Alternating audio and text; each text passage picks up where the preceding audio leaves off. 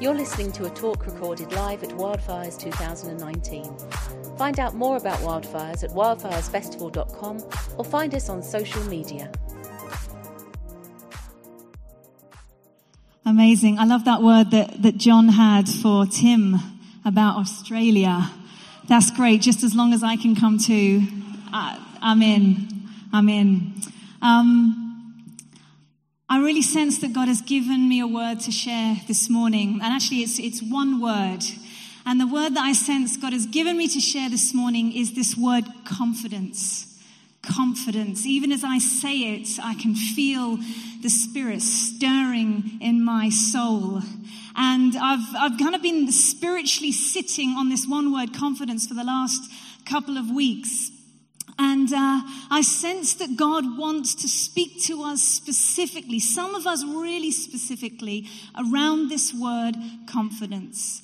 God given, spirit sustained, Bible based confidence. As Sammy mentioned, Tim and I, uh, we have four young children. There is nothing like young children to really build your sense of confidence.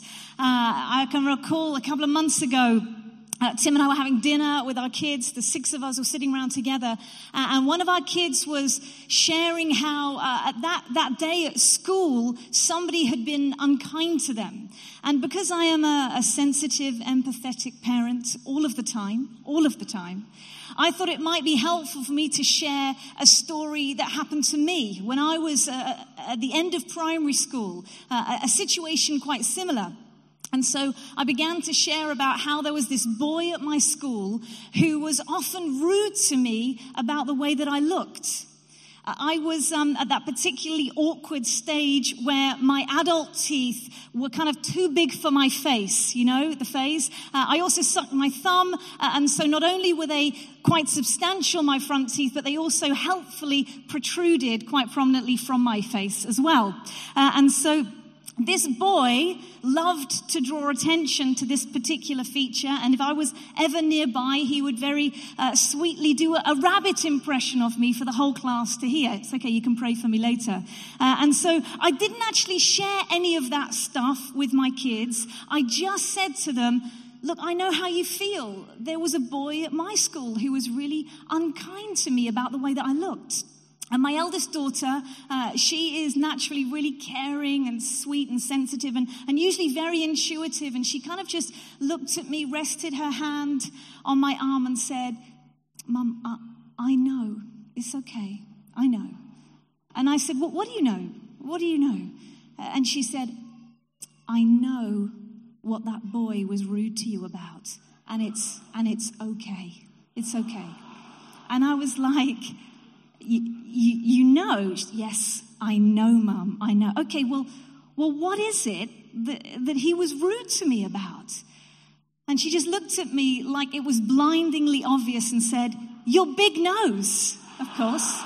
It's like, thanks. And, and I realized that you all have a 360 enjoyment of my side profile. So again, you can pray for me later about that. Confidence. So we're here to talk about confidence. Jeremiah 17, 7 says, but blessed are those who trust in the Lord, whose confidence is in him. They will be like a tree planted by the water that sends out its roots by the stream. It does not fear when heat comes. Its leaves are always green and it has no worries in a year of drought and never fails to bear fruit. We are here to contend, yes? We have come to contend. We've come to stand our ground together in prayer, in worship, in community. We have come to contend that God would move so powerfully in this nation. Yes, we are here to contend. That God would move in a way that is totally beyond us. But I also sense that God has carved out a moment for us here this morning to contend for one another. Under this word, confidence, to contend for one another as individuals, as churches, as kingdom builders together. To contend on behalf of one another by the power of the Holy Spirit, that we would not lose our confidence in the beauty and the power of the gospel. Amen. Amen. And its effectiveness. You know, we are all carriers of this gospel. We've all been uniquely placed and commissioned to carry and proclaim this amazing truth. In Colossians 1, Paul says, I strenuously contend with all the energy Christ so powerfully works in me to make known to those God has chosen the glorious mystery, which is Christ in you, the hope of glory. We've been chosen. We have been called, every single one of us, no exceptions, no exclusions. We have all been called to carry this stunning truth, to make known this amazing truth, which is Christ in you, the hope of glory. That we would take this truth and we would see people saved by it, transformed by it. This is our calling, all of us. Now, of course, the specifications and the details of how that calling will be worked out will be different and unique for each of us, depending on the gifts and the skills that He's given us and where He's placed us to be. But this is the calling. And what a calling! What a privilege. But that calling is going to be contested. It will be contested because the Bible makes it very clear that we are in a battle. Of course, the victory has been won, but we exist in the battle. There's a reason that Paul says that he is strenuously contending in Colossians 1. And I wonder if one of the things that most undermines that calling that God has placed on every single one of us is confidence, is confidence. And I wonder if there are people here and what you're experiencing is a crisis of confidence a crisis of confidence. And a crisis of confidence can come in two forms as we follow Jesus. We can experience a crisis of confidence in who God says we are and what He's called us to do. Or we can experience a crisis of confidence over who God says He is and what He is able to do. And I believe that God, by His Spirit, wants to revive confidence in us today. Hebrews 10 says, in light of what Jesus has won for us, in light of all that we have received, in spite of the hardship and resistance and disappointment and persecution and sacrifice, verse 35 says, do not throw away your confidence it will be richly rewarded. You need to persevere so that when you have done the will of God, you will receive what has been promised. Do not throw away your confidence. Do not throw away your confidence. In 1979, Jimmy Carter was the president of the United States, not to be muddled up with Jimmy Carr. I always get those two muddled up. Jimmy Carter was the President of the United States, 1979, and he famously gave a speech called A Crisis of Confidence. And at that time in America, uh, the states were experiencing a crisis around energy. Basically, they were importing all their energy from the Middle East and they were essentially consuming more than they were able to import. And so there was this national sense of unease and crisis. And so Jimmy Carter thought about what he was going to do. And instead of kind of shipping in all the experts, he decided that he would spend this sort of consultation process with a whole load of just everyday people, a whole range of people from across the states, different backgrounds, occupations, walks of life. And he just spent days listening to what they had to say. And at the end of that consultation process, he, he kind of distilled his thoughts and the conclusion that he came to was yes, there was a specific crisis that America was facing. And yes, there would be further political and economic crises down the road.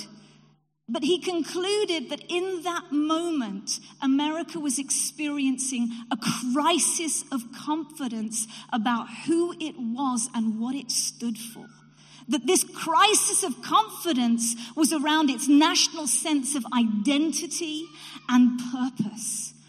And I think some of us need to allow the truth of God's word and the empowering presence of God's Holy Spirit to renew a confidence within us about who God says we are.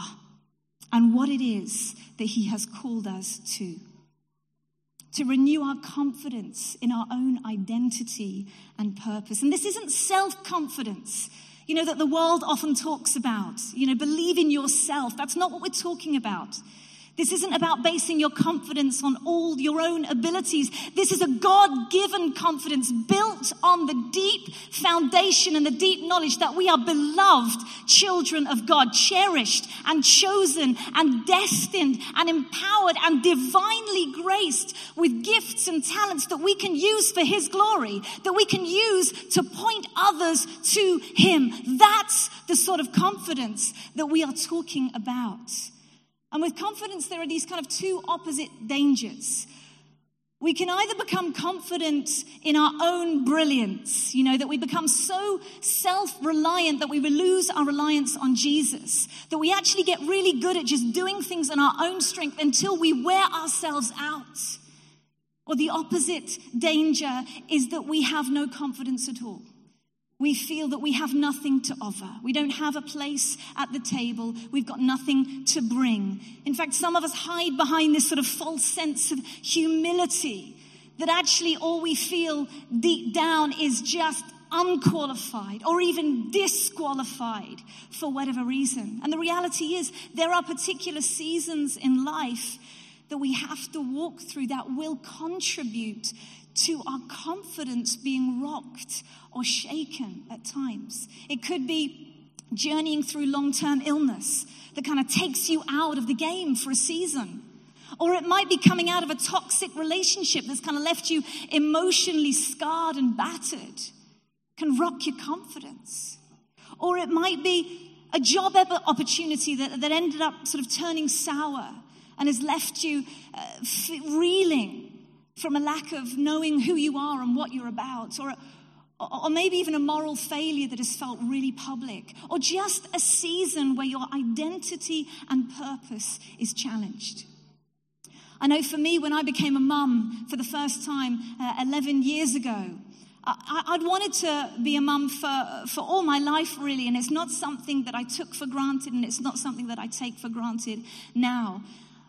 But I was in a job and a career, a calling that I loved, and stepping out of that and into that season of motherhood was really difficult for me at times. Now, I love my kids ferociously. And as I look back, there's, there's nothing that I would change. In fact, we produced our four children fairly quickly. Tim had a little bit to do with it. I have to confess. Uh, and so I was at home with our children kind of uh, immersed in that all consuming world of nappies and sleep deprivation. Some of you will know what I mean. For seven years. And in that seven years, I knew I was called to be there. I knew I was called to be there at that time.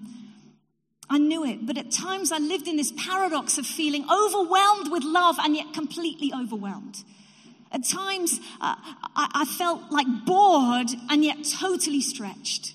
At times, uh, I felt like I was kind of burdened with responsibility and yet void of significance. And the ultimate paradox was this sense of feeling absolutely called to be there at that time, and yet also really aware that there were dreams and hopes that God had placed in my life that I had to consciously put on the back burner for a time. And so as our kids grew up and went off to school and I kind of reemerged out of that season, I was like raring to go. I was raring to go and I knew God had opened up particular opportunities for me. I was stepping into church planting, stepping into leadership, and yet my confidence felt rocked. You know, the dreams were still there, but the confidence wasn't. And probably on the outside, I looked like I was ready to take on the world, but inside, I knew my confidence was shaking. And if there were two things at that time that had the potential to make me want to step back and retreat back into the familiarity of the season that I had known, it was these two things the fear of failure and the corruption of comparison. Think some of us are paralyzed by a fear of failure. We're so terrified of failing. I heard about this this young man who was a student uh, and he was studying for the finals of his exam finals. And he was so racked with anxiety around passing these exams. And this was a highly capable, gifted student. And it got so bad that his parents got involved. And so him and his parents went for a meeting with his tutor at the university and they sat down together. And within a few minutes, the tutor could see that, that this young man was in a really bad way, just racked with this fear of failure. And so the tutor, fairly remarkably, looked at the young man, the student, and he said, What if I give you an A? What if I give you an A right now? Would that help? If I just give you the A right now? And there was kind of silence in the room for a moment. And then the boy nodded his head and said, Yeah, I reckon that would help. And the tutor said, Fine, I'm giving you an A. You've got an A right now. Now go and do your exams. And so the boy, the young man sat his exams and passed with flying colors on his own merit. And then the parents phoned up the tutor and just said, Look, we just wanted to phone you to thank you. And the tutor said, Hey, don't thank me. All I did was I took the fear away. That's all I did. I took the fear away. And again, for some of us, we need to allow the Holy Spirit to come and take the fear away. And let's not confuse fear. Sometimes when God asks us to step into a particular calling, there will be fear. We see that response in the Bible all the time. There will be fear. So let's not assume that fear means that it's not from God. Often it's quite the reverse. But fear of failure is different. And so when God asks us to step out, let's ask the question Am I afraid of the task or the opportunity? Or am I afraid that I might just fail at it? We need to ask the question what am I afraid of? What am I afraid of? I heard about this, um, this interesting psychology study. I was looking at the psychology of confidence and I came across this interesting study.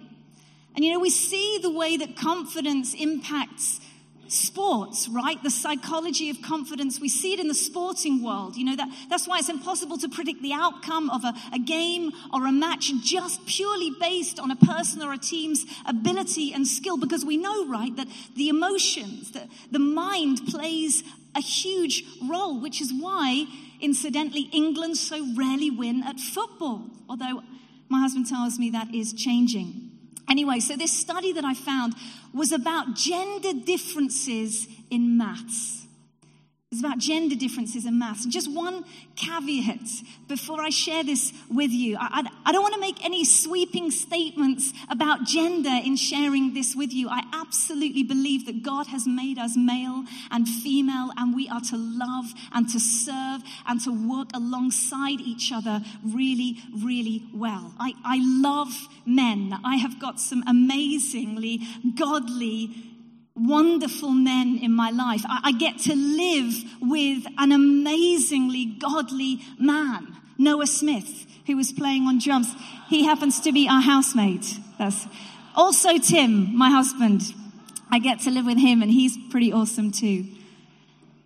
So this study that I came across the reason I wanted to share it is because I think there's something in this that is actually really important for some of the women in this room to hear, but actually for all of us to hear. And so this study, as I said, gender differences in maths and the area of maths that the focus of this study was particularly on was this area called mental rotation. And what's interesting about this area of mathematics is historically men have always outperformed women in this particular area, uh, area of maths. And there have been neurological studies and psychological studies trying to understand why, trying to understand why there's this difference in the way that men and women perform when tested in this particular area. And so this study that I came across wanted to test the impact of confidence on this area of maths maths. And so what this team of psychologists did is they tested various groups of men and women.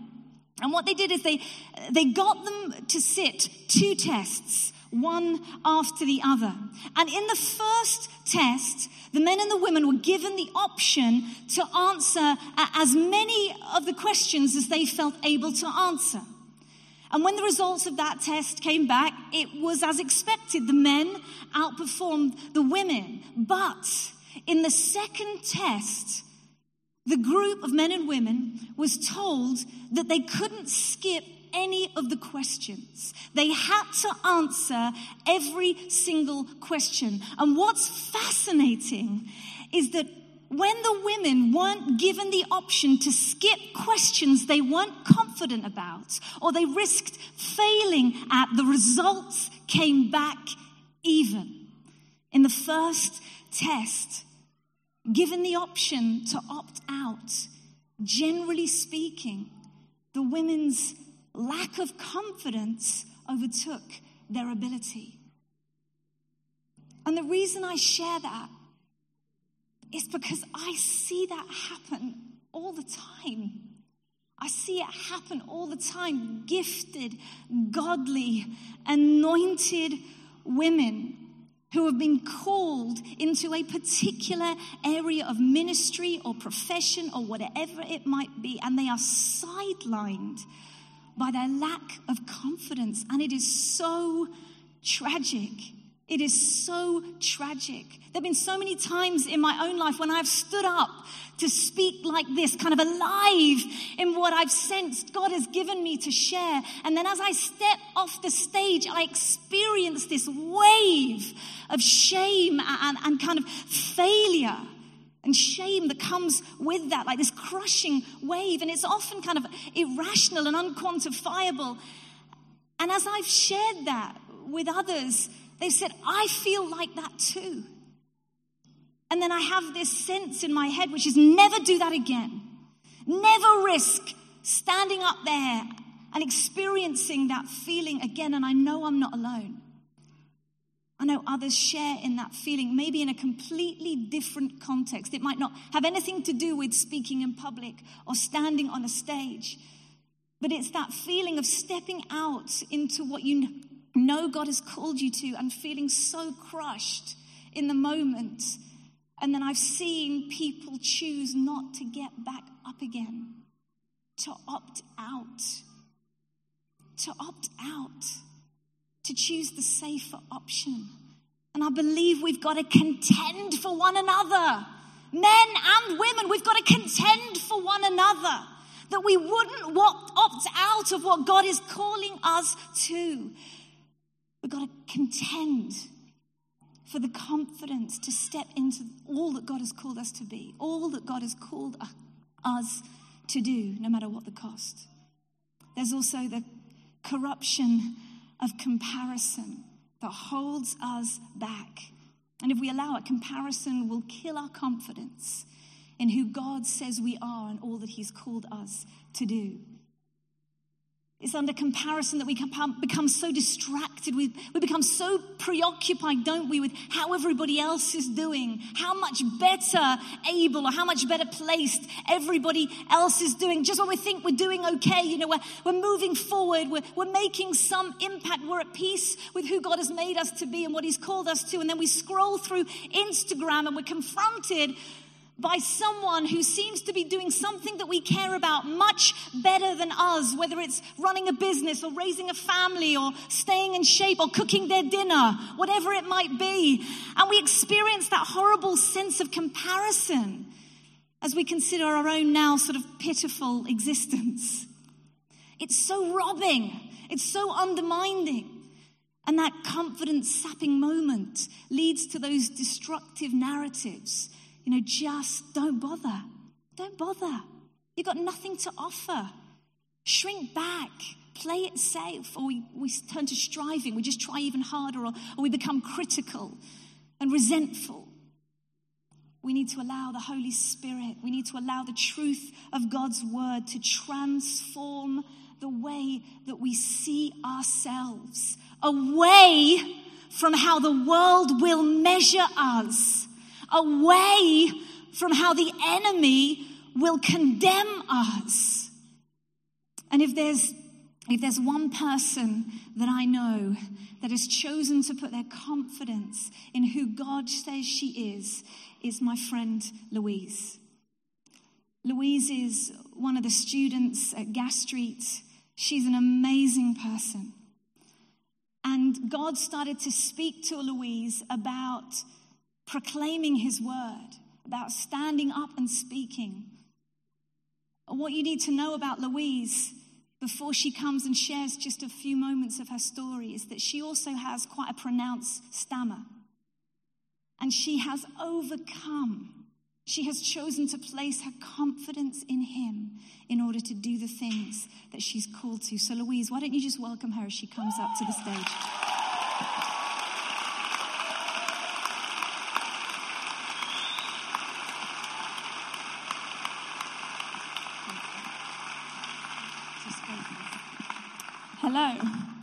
So, yeah, I'm Louise, um, and I've been asked to share a bit about how I found the confidence to speak out um, and share the stuff that God's put on my heart in front of large crowds like this when speaking isn't something that the world would say I excel at. Um, for those of you that aren't sure, just before I start, a stammer is basically when your mouth physically stops you from being able to say certain words or certain sounds. Um, and that's kind of heightened when I'm like anxious or stressed or um, outside in a tent, sleeping and getting tired. Lots of different things contribute to it. Um, it's a bit hit and miss. So right now it's not too bad, but um, it can kind of come in waves. Um, so when, as a teenager, someone prophesied over me that God wanted to speak through me, um, to speak in public, it seemed a bit ridiculous. Um, because as far as the world was concerned, I didn't know how to talk. Um, but I believed and believe in a God that looks at things a bit differently from the way that the world does. I heard about a Jesus who does not care for perfect people, but who consistently and deliberately chooses to work through the weak, the downtrodden, and the vulnerable. However, it's been um, it's, it's quite easy to talk the talk, but to actually step out has been a real journey for me. Um, and what I've found is that it's in the small steps that I've chosen to take that has enabled me to kind of stand here today. Um, and I totally agree with Rachel that um, my confidence has come from understanding who I am in Jesus and not um, in who the world says I am. So, a really quick example of that um, is when I was at school, having to answer the register five times or five or six times a day was such a nightmare.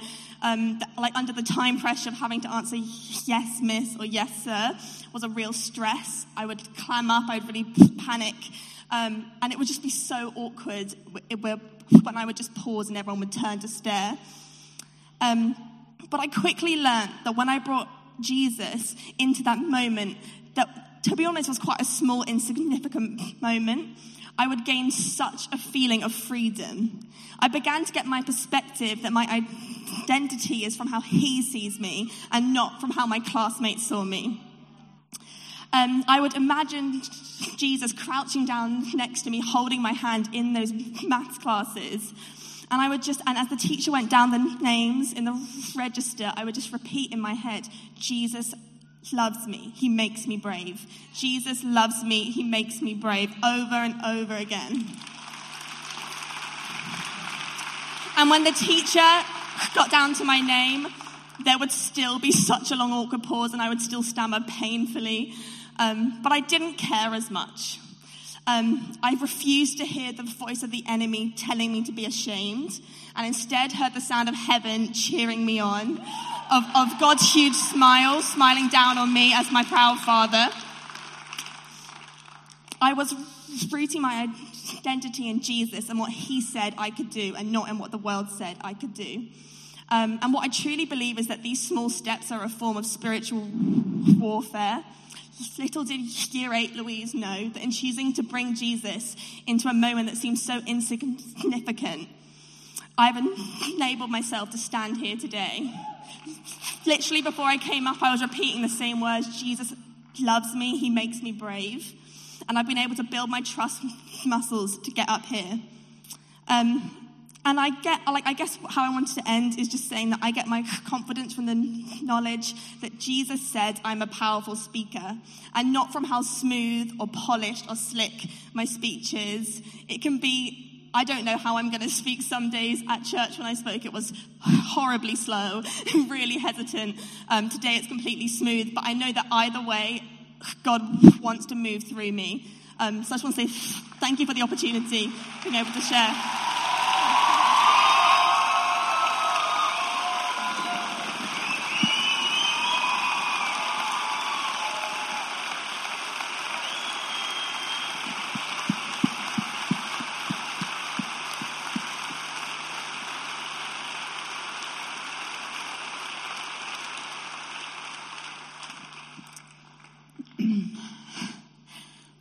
With this.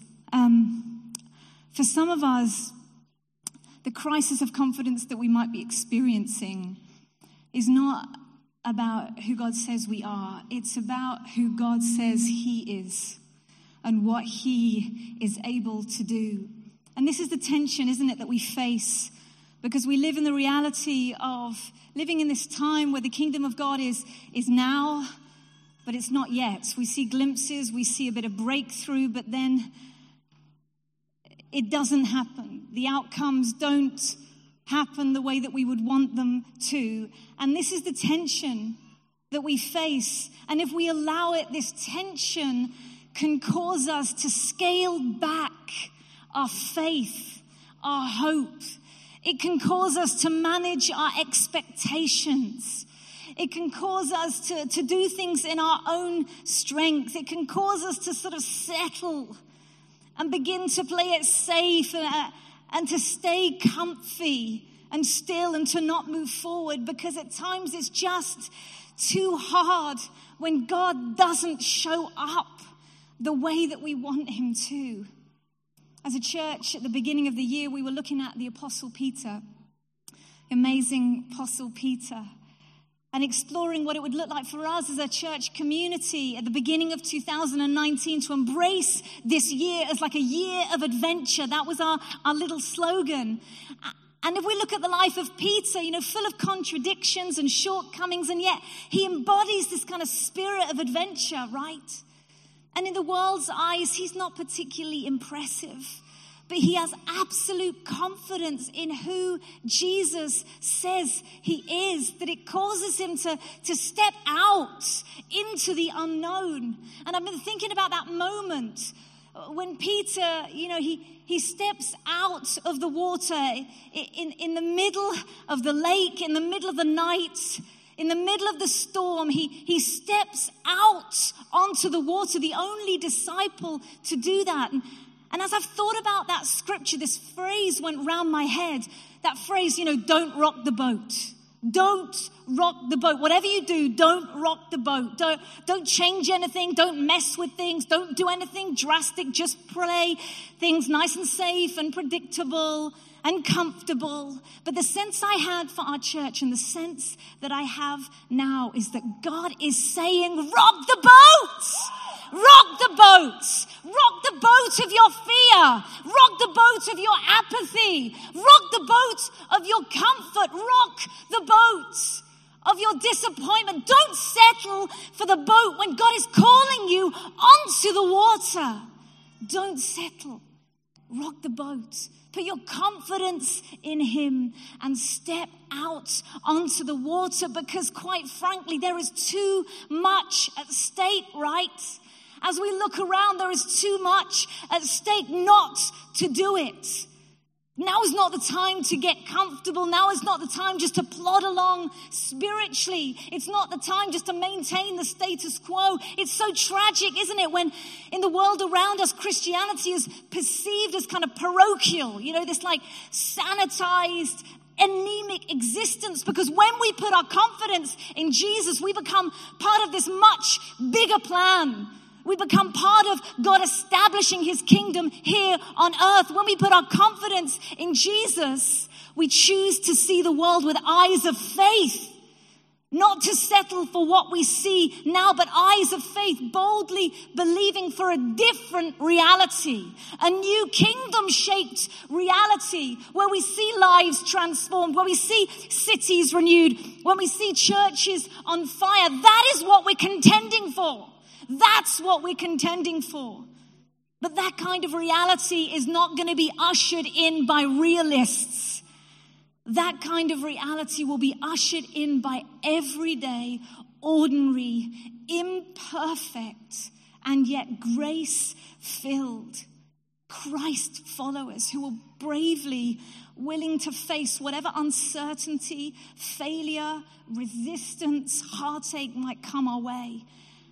And yet unswervingly, unapologetically continuing to put our confidence in who he says he is and what he is able to do. Putting our confidence in the one who has already won. That's what we're called to do. And if there's one reason that we lose confidence in who God says He is, it's disappointment. We experience disappointment. Maybe we've stepped out of the boat. We've already stepped out of the boat. We've taken that step of faith but then something happens.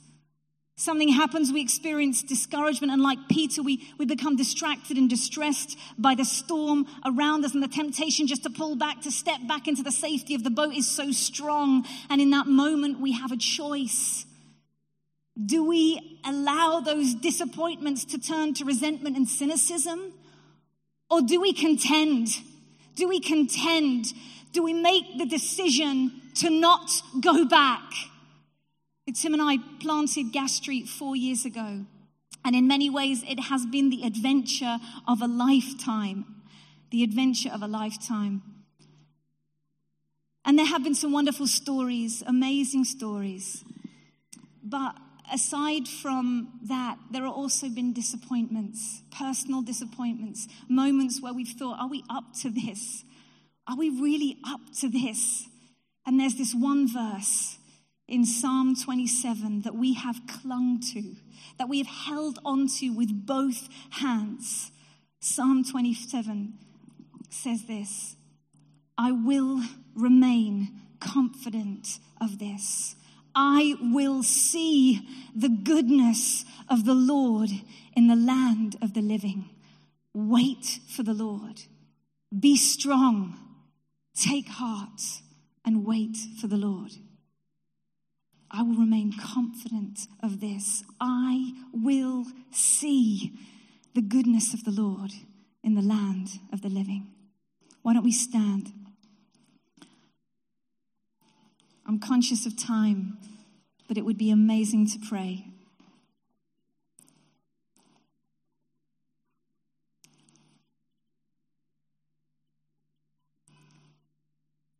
Let's just close our eyes for a moment. And with the time that we've got, let's just allow God to meet us.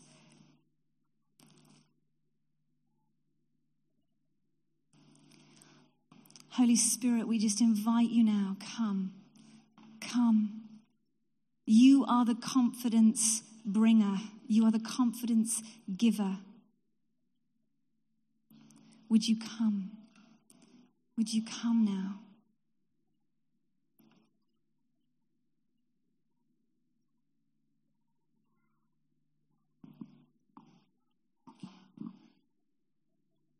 love just to, Louise, I don't know if you're still here. I'd love you just to come and pray.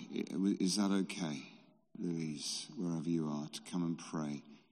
Um, stunning talk from Rachel. We're not going to take long because we haven't got long, but I'm just, there, there, were two or three particular categories of people that I, I, I heard in Rachel's talk there. First of all, women. She, Rachel's talked about the contesting that can be often just around confidence if you're a woman, and um, we want to pray for that. We want to pray for women who really related to that. Secondly, she talked about confidence around exams.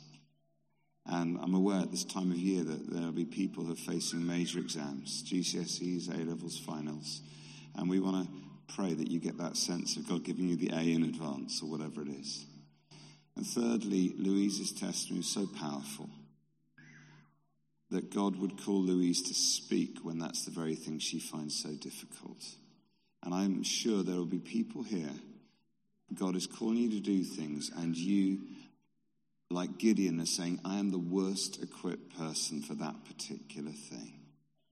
And Louise's testimony to you today is sometimes that's precisely why God has called you to do it. Aslan says to Prince Caspian, if you had felt yourself sufficient, it would have been proof that you were not. The world isn't looking for experts, but for weak, ordinary, broken vessels. And so, um, this isn't like a checklist, but there's just a few hooks. If you're saying, I would like to receive an impartation from Louise, who with such courage has stood there and said, Jesus loves me, I'm going to be brave. I'd like to invite you uh, just to hold up your hands so that you can receive as she prays for you. And we have spoken to the youth and children's workers. They're going to hold your kids for just a few more minutes, so don't panic. So if, you, if you're saying, yep, uh, that's me, then Louise, would you mind? Take all the time you want, but pray for us. Mm, I just ask for the Holy Spirit to come down now. Yeah, Lord, I just pray that you'll come down on every single person in this room, in this tent, but particularly on the people um, who have their arms stretched up to you, God. I thank you for the courage that it takes them um, now to put their arms up in the air, and I pray that you'll amplify that. Um, and whatever it is that they are um, choosing to step out in in faith, I just declare that you're there to catch them when they slip, to push them up when they stumble, but more importantly, to put them up on a rock for the world to see how brave and courageous they are because they have you. And yeah, I just pray um, against the enemy's voice that can be so strong in this world that tells us that the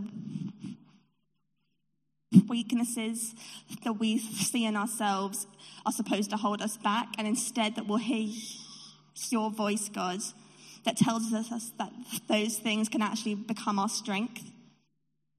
Yeah, I pray that you'll reveal to us that we are stronger than we realize.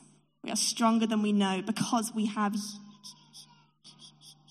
you by our side, and not because of our own strengths, but because we have the strength of a God who is powerful, who can do anything, but more importantly, that he loves us. Yeah, thank you for your heart, God, for your radical, topsy turvy, upside down heart. Yeah, Holy Spirit, just come now on your people.